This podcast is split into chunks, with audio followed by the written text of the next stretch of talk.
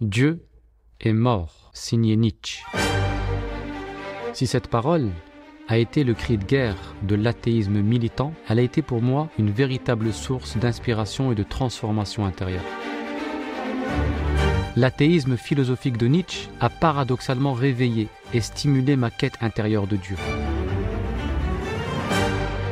De manière générale, la philosophie, en tant qu'aspiration à la sagesse, a énormément contribué à nourrir mon cheminement spirituel et à comprendre le sens profond de ma religion.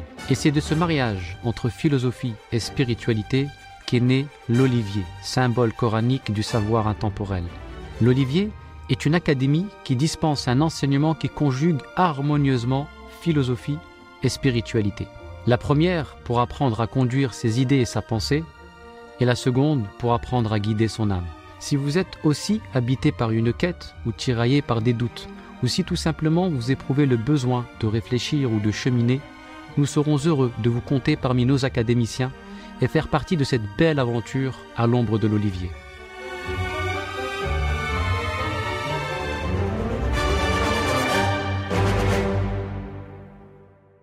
Face aux circonstances aggravantes de la Mecque, le prophète a tenté d'obtenir un soutien extérieur. En effet, le prophète décide de se rendre à pied en compagnie de Zayd ibn Haritha à Ta'if, ville située à une centaine de kilomètres de la Mecque qui était habitée par le peuple de Thaqif. Le prophète espérait y trouver du soutien. Il est resté presque dix jours sur place pour tenter d'exposer son message aux différents notables de la ville. Mais il ne reçut que mépris. Trois frères, reconnus comme les chefs de Ta'if, se sont montrés particulièrement méprisants à l'endroit du prophète sallallahu alayhi wa sallam. Le premier lui dit Je déchirerai les draperies de la Kaaba s'il était vrai que Dieu t'avait choisi comme messager. Le deuxième dit sur un ton moqueur Dieu n'a-t-il trouvé que toi pour être son messager? Enfin le troisième lui dit Je ne te parlerai jamais. S'il est vrai que tu es le messager de Dieu, tu es trop noble pour que je te parle. Si, au contraire, tu mens, tu ne mérites pas que je te réponde. Puis, ils ont lancé après lui une foule de jeunes garçons pour le chasser de la ville à coups de pierre qui ont blessé physiquement le prophète sallallahu malgré les efforts de Zaïd pour le protéger. Le prophète finit par trouver refuge dans un verger appartenant à deux frères mécois. Il s'assit auprès d'un arbre avant d'adresser cette vibrante prière à son Seigneur. Je me plains à toi, Seigneur, de ma faiblesse, de mon manque de soutien et de l'humiliation que je subis. Toi, le clément, le miséricordieux, tu es le Seigneur des faibles, et tu es mon Seigneur. À qui m'abandonnes-tu? À un étranger qui me réserve un accueil hostile Ou à un ennemi à qui tu as donné le dessus sur moi? Si tu n'es pas mécontent de moi, peu m'importe ce qui m'arrive. Mais je serai bien plus heureux avec ta miséricorde. Je me réfugie dans la lumière de ta face, par laquelle toute obscurité est dissipée, et qui régit cette vie et la vie future contre le fait de mériter ta colère ou d'être l'objet de ton courroux. À toi je me soumets, espérant te satisfaire. Il n'est de force et de puissance qu'en toi.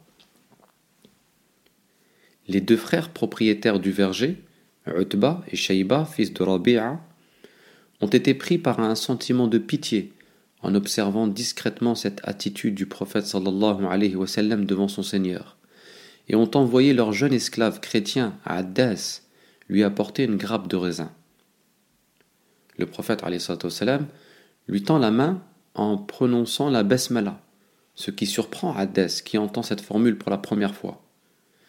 Le prophète wassalam, échange une discussion chaleureuse avec le jeune garçon et apprend qu'il est originaire de la ville de Ninive, en Irak.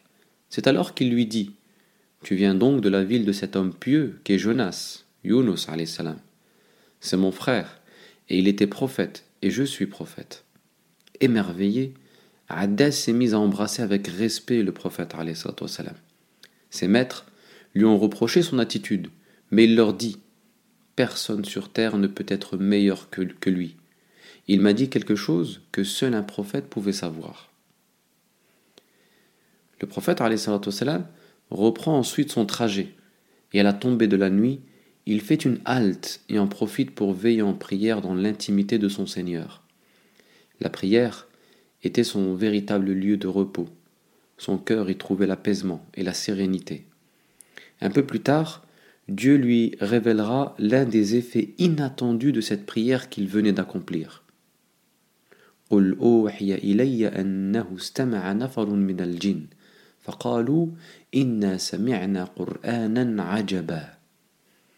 Dans ce passage, Allah informe le prophète qu'un groupe de djinns, ayant entendu le prophète réciter le Coran durant sa prière, ont été touchés par la puissance spirituelle du Verbe d'Allah et ont aussitôt adhéré à son message.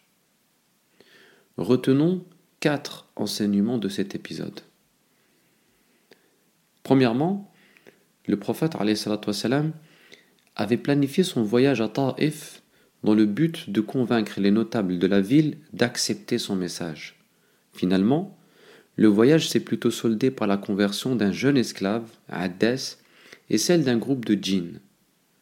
Le plan d'Allah ne colle pas toujours avec les planifications de l'homme, car Dieu sait mieux où se trouve le bien véritable.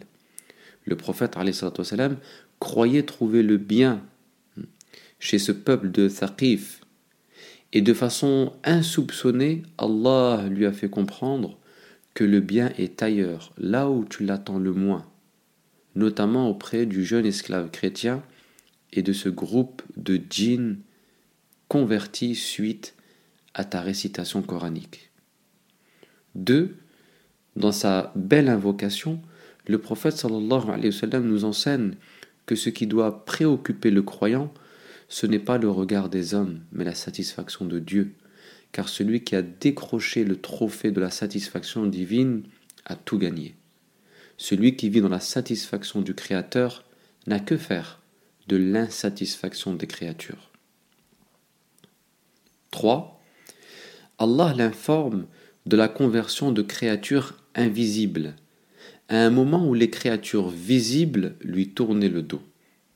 Au fond, Allah lui fait prendre conscience du monde invisible pour qu'il ne se sente pas enfermé dans le monde visible. Vivre avec la conscience de l'invisible permet de ne pas se laisser étouffé par le monde visible et d'élargir les horizons spirituels du croyant. 4. La prière du prophète a eu un effet sur le monde invisible.